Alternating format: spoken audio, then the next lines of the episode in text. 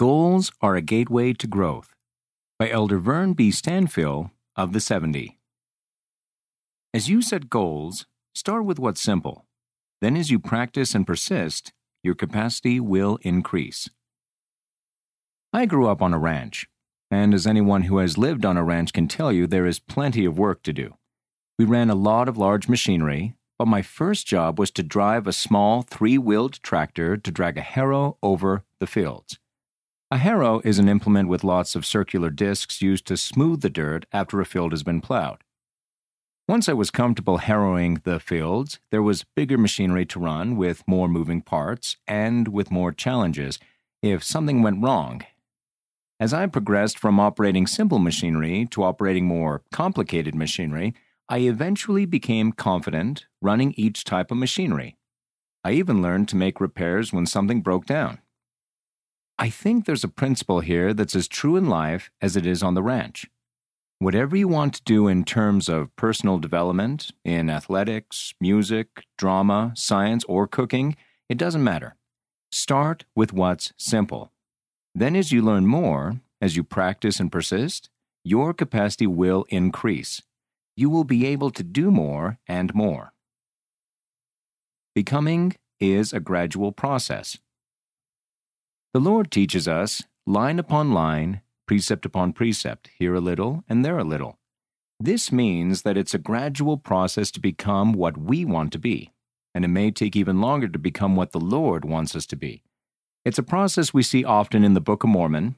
Nephi, for example, learned principles he needed to know, but he did not learn them all at once. He was a good young man, but he still needed to be instructed as he went along. First of all, he learned the basics faith, obedience, prayer, and so forth from his mother and father. He learned to search the scriptures, pray for guidance, and listen to the prophets, including his father Lehi. Nephi said he had great desires to know of the mysteries of God. Wherefore I did cry unto the Lord, and behold, he did visit me, and did soften my heart, that I did believe all the words which had been spoken by my father. The Lord then told Nephi that he was blessed, because of thy faith, for thou hast sought me diligently. I think that all of us can learn spiritual things in much the same way. Many of us, born of goodly parents, learn the spiritual basics in our homes through family prayer and family scripture study. Those not in ideal family situations still can learn spiritual basics with guidance from those who minister to them and we all benefit from personal study and from prayer as we cry unto the Lord and allow Him to soften our hearts. How do you grow? Someone asked me recently, How do you grow into the kind of person the Lord wants you to become? I answered that I'm not there yet. We are all in the process of becoming. On a spiritual level, we are all trying to become more like Jesus Christ and our Heavenly Father. Sometimes it can seem like our progress is slow, but as we try our best, we will gradually grow. You might want to consider this principle of gradual growth as you work on personal goals in children and youth, whether you're setting goals that are spiritual, physical, emotional, or intellectual. Remember that a goal serves a number of purposes. It gives you a mark to shoot for, something you want to obtain, and once you accomplish the goal, it gives you the satisfaction and reinforcement that you can go on and achieve even greater things. The reason the Lord teaches us line upon line is to give us confidence. If He expected us to know, learn, and to do everything right away, we would become discouraged. Instead, He lets us grow from understanding to greater understanding. That which is of God is light, and he that receiveth light and continueth in God receiveth more light, and that light groweth brighter and brighter until the perfect day. This ability to increase in capacity reminds me of my experience running the machinery on the ranch. You learn one principle, and that gives you confidence to learn the next principle and then live it. That's the Lord's way of teaching us how to achieve great things. After you accomplish your first goal, you set another goal. Each goal becomes a gateway to new opportunities for service and growth. What makes a good goal?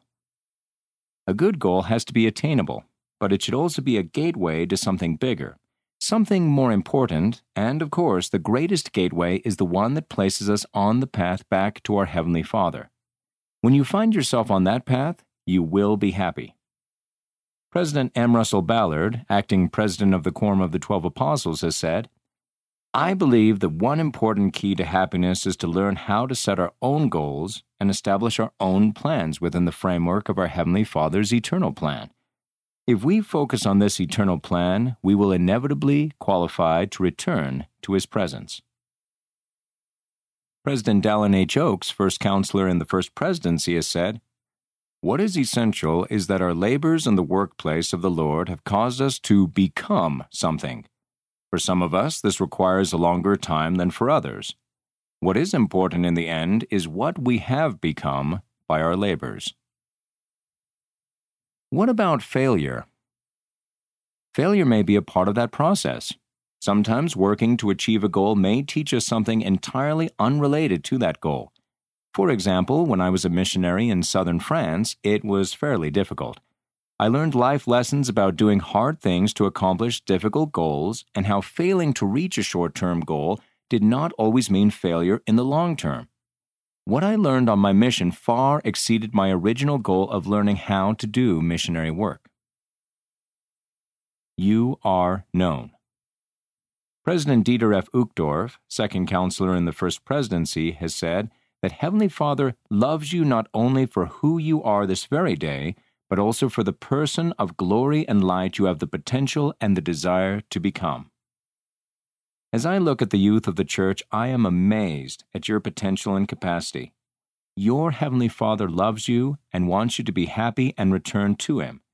When times are difficult, He knows what you're struggling with. He will lift you up, love you, and encourage you to do better. His love for you never ceases. He rejoices in even your smallest successes, and He is particularly pleased when you grow in ways that bring you closer to Him. End of the article Goals are a Gateway to Growth by Elder Vern P. Stanfill of the 70. Read by Casey Wayman.